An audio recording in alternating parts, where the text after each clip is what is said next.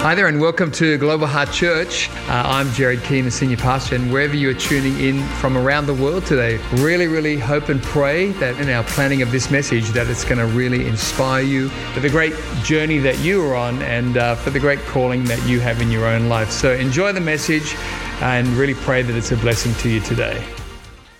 Amen, amen. You can take your seats, everybody. So good. Well, a core aspect of the Christian faith is faith. It's about, I'm going to say the word faith a lot, get ready. It's about putting our faith in God. It's about putting your faith in God's Son, Jesus Christ. It's about putting your faith in that what He did in dying on the cross and rising again was for you. It's having faith that Him dying on the cross and rising again is enough for you to be in a relationship with God forever. Christianity is a faith that requires faith. When we put our faith in God, God can do something supernatural in our life.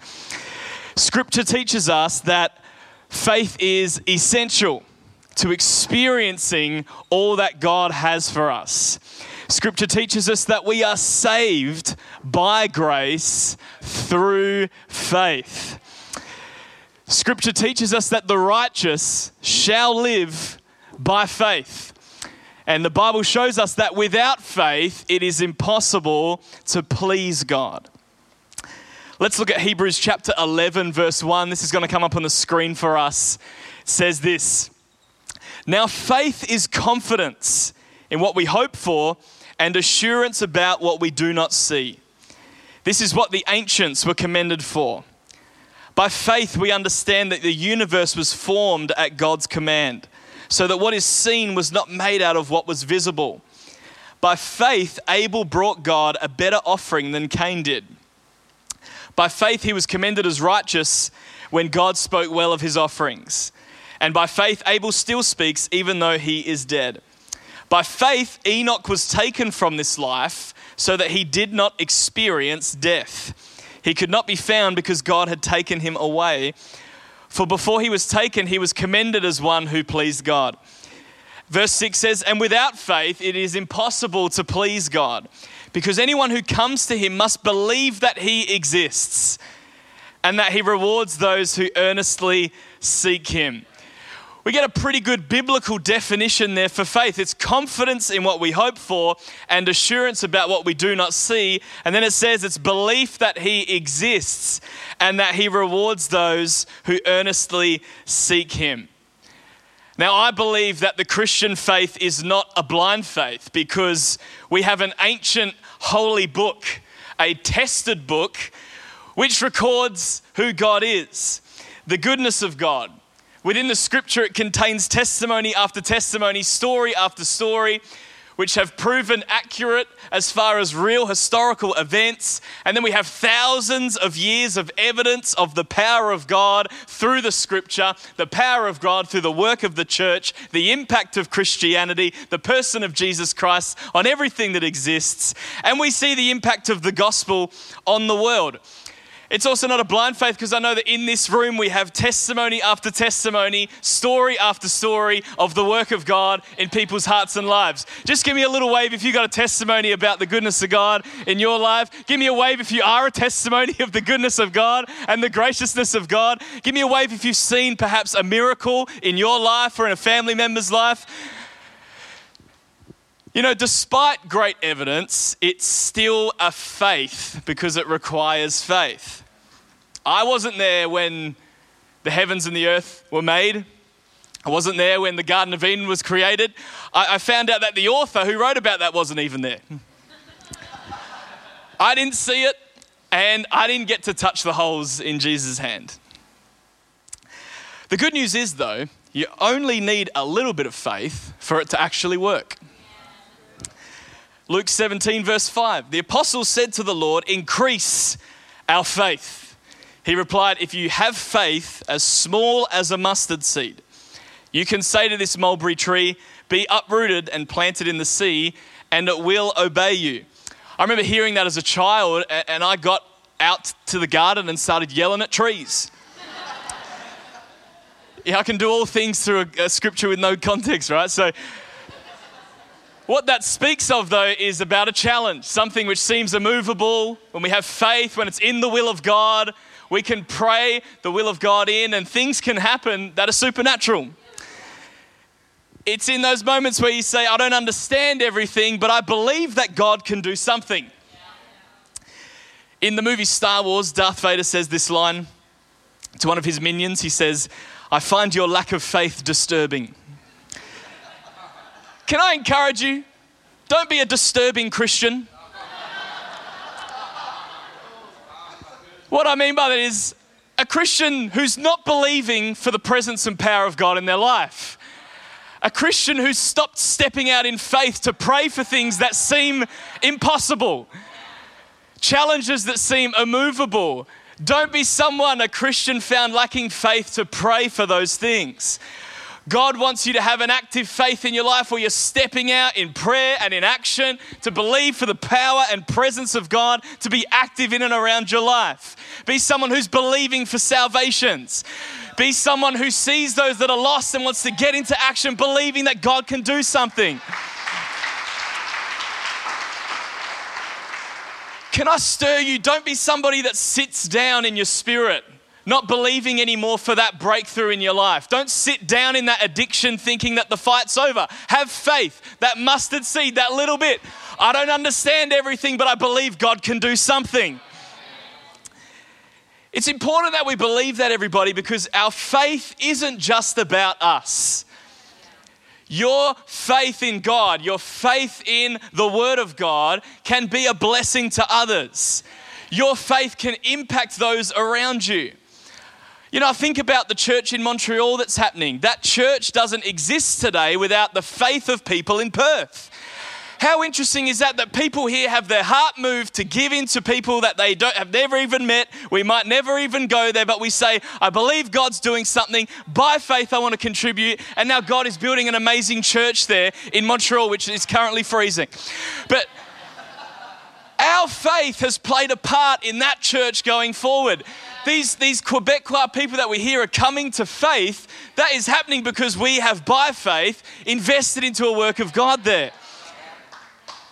Whether they realize it or not, there's a lot of French speaking people in that city who are needing our faith in action so that the gospel and a great life giving church can get to them.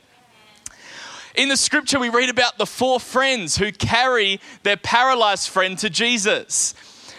The scripture doesn't tell us that that paralyzed man was full of faith. He, he couldn't actually do anything, but his friends believed that Jesus could do something, and so their faith was a part of someone else getting a healing. You know, Hebrews chapter 11 talks about the hall of fame of faith. That's what people like to call it, the hall of faith.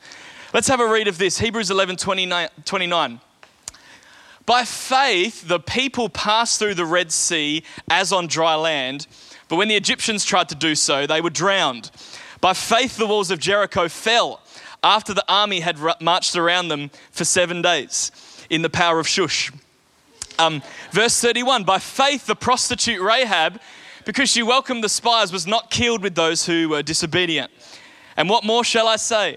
I do not have time to tell you about Gideon, Barak, Samson, Jephthah, about David and Samuel and the prophets who, through faith, conquered kingdoms, administered justice, and gained what was promised, who shut the mouths of the lions, quenched the fury of the flames, and escaped the edge of the sword, whose weakness was turned to strength, and who became powerful in battle and routed foreign armies. If we jump to verse 39, it says, These were all commended for their faith, yet none of them received what had been promised since God had planned something better for us so that only together with us would they be made perfect. Perfect. Have faith to believe for God to do things so big that they outlast you. Have faith to believe that God can move on the generations ahead of you. Your faith in God is not just about you, it's about this generation and the generations to come. I believe God can do something so big that it outlasts what I touch and believe for. I've got faith for that. I want to be a man of faith. I want our church to be a church of great faith. confident in the power of God. Romans 10:17 says, Consequently, faith comes from hearing the message, and the message is heard through the word about Christ. Scripture teaches us faith comes by hearing the word of God. The word of God reminds us of what God has done. It speaks to what God is doing right now, and it certainly speaks to what God is going to do in the future. I like this Dr. Phil quote. He says, The best predictor of future behavior is past behavior. And that's great when you apply it to God, because God's done some epic past behaviors, and He's got some epic future behaviors. Scripture will give you faith. You say, man, if God can do that, then God can do that in me. If God would move like that back then, God, you can move like that in my heart, in my mind, in my family. How much are you hearing the word of God, everybody? How are you intentionally positioning yourself to hear the word of God? Voices of doubt are trying to fight their way into your life. For some, they're not having to fight because you gave them a front door key. There's voices of doubt trying to get in and around your life, things that would come to try and quench your faith, to cause you to stop believing, to sit down, to stop that fight, to stop praying for that loved one. Listen, get into the Word of God because faith comes by hearing the Word of God. And can I challenge you? It's a gift to hear it from your own mouth. Get into the Word of God so that when your thought comes into your mind, and generally, I don't know if you're like me, but a negative thought comes in, I'll stop it there and I'll let some scripture come out. It'll, it'll change your faith. Hear it from your own mouth, hear it from a podcast, hear it from the preacher. But get into the Word of God. Open up the Scripture and allow the Word to fill you with faith for what God could do in your life, for what God could do in your family, and for what God could do in our church. James chapter 2, verse 14 says this. What good is it, my brothers and sisters, is uh, what good is it, my brothers and sisters, if someone claims to have faith but has no deeds? Can such faith save them? Suppose a brother or sister is without clothes and daily food. If one of you says to them, Go in peace, keep warm and well fed, but does nothing about their physical needs, what good is it? In the same way, Faith by itself, if it is not accompanied by action, is dead. But someone will say, You have faith, I have deeds. Show me your faith without deeds, and I will show you my faith by my deeds. You believe that there is one God. Good. Even the demons believe that and shudder. Hmm. You foolish person, do you want evidence that faith without deeds is useless? Was not our father Abraham considered righteous for what he did when he offered his son Isaac on the altar? You see that his faith and his actions were working together, and his faith, his faith was made complete by what he did. And the scripture was fulfilled that says, Abraham believed God, and it was credited to him as righteousness, and he was called God's friend. You see that a person is considered righteous by what they do and not by faith alone. In the same way, was not even Rahab the prostitute considered righteous for what she did when she gave lodging to the spies and sent them off in a different direction.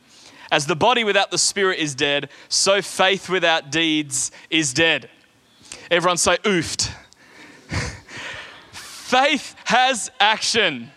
I'll just invite the worship team to join me. Faith has action, everybody. Your deep belief in God should be evident in the way you live your life. Your deep belief in God should be evident in the way that you live your life. Have an active faith. Have an active faith. For Noah, he built an ark even when he couldn't see the water. For the widow, she collected the jars even though she didn't have all the oil yet. For Moses, he led the Israelites to the sea even though they had no way of crossing. Abraham tried for a baby even though his wife was 90. Everyone say oofed. Sorry if that offended him. Abraham took his child up the mountain in obedience to God, even though he didn't have a replacement sacrifice. There are examples after examples after examples in scripture of people who didn't have the whole picture, didn't have all the answers, but they had a little bit of faith in God. And I want to challenge you tonight don't be someone that gets deceived into thinking that steps of faith are only ever the saucy things. I'm going to take this huge leap and I'm just going to do this ridiculous thing. Sometimes that's just ridiculous, right? Sometimes the step of faith is to just start paying your bills, or it's to start reading your Bible, or it's to start just coming to church consistently. Sometimes it's just to put that addiction away or take a little step of faith towards putting that addiction away, just starting the journey. Sometimes we think faith is only attached to supernatural things. Well, I've got faith to go and do a big outreach and slap a whole bunch of people on the head. What about having faith to stop getting angry at your spouse? What about having faith to start giving some finance to God? What about having some faith to invite someone to church? What about having some faith to not sit down in defeat and allow God to just lift you up and help you conquer what it is you're called to conquer? Maybe it's just need a little bit of faith to do your assignments. Maybe you just need a little bit of faith to stop speaking negativity over yourself or over your, your, your, spouse or over your kids. Maybe you need a little bit of faith to just start paying the mortgage. Maybe you need a little bit of faith to just put one foot in front of the other and live each day for God. But listen, everybody, we won't always have all the answers. We won't always understand everything, but what we do have is a God that we can put our trust in, a God that has a proven record, a God who has, has shown us that He is a good God, that He is our loving Father. We've talked about it tonight. He knows everything about us, He knows our needs and wants, He knows what's going on in your life. And He is good and He is faithful. He's the same yesterday, today, and forever. And that's good news because He is awesome and mighty and powerful. Everyone, why don't you just stand up together? I'd love to just pray for you. I just gave a whole bunch of examples, just firing out different ones, but really where this leaves you tonight is just to say, God, what is it that you would have me do in faith?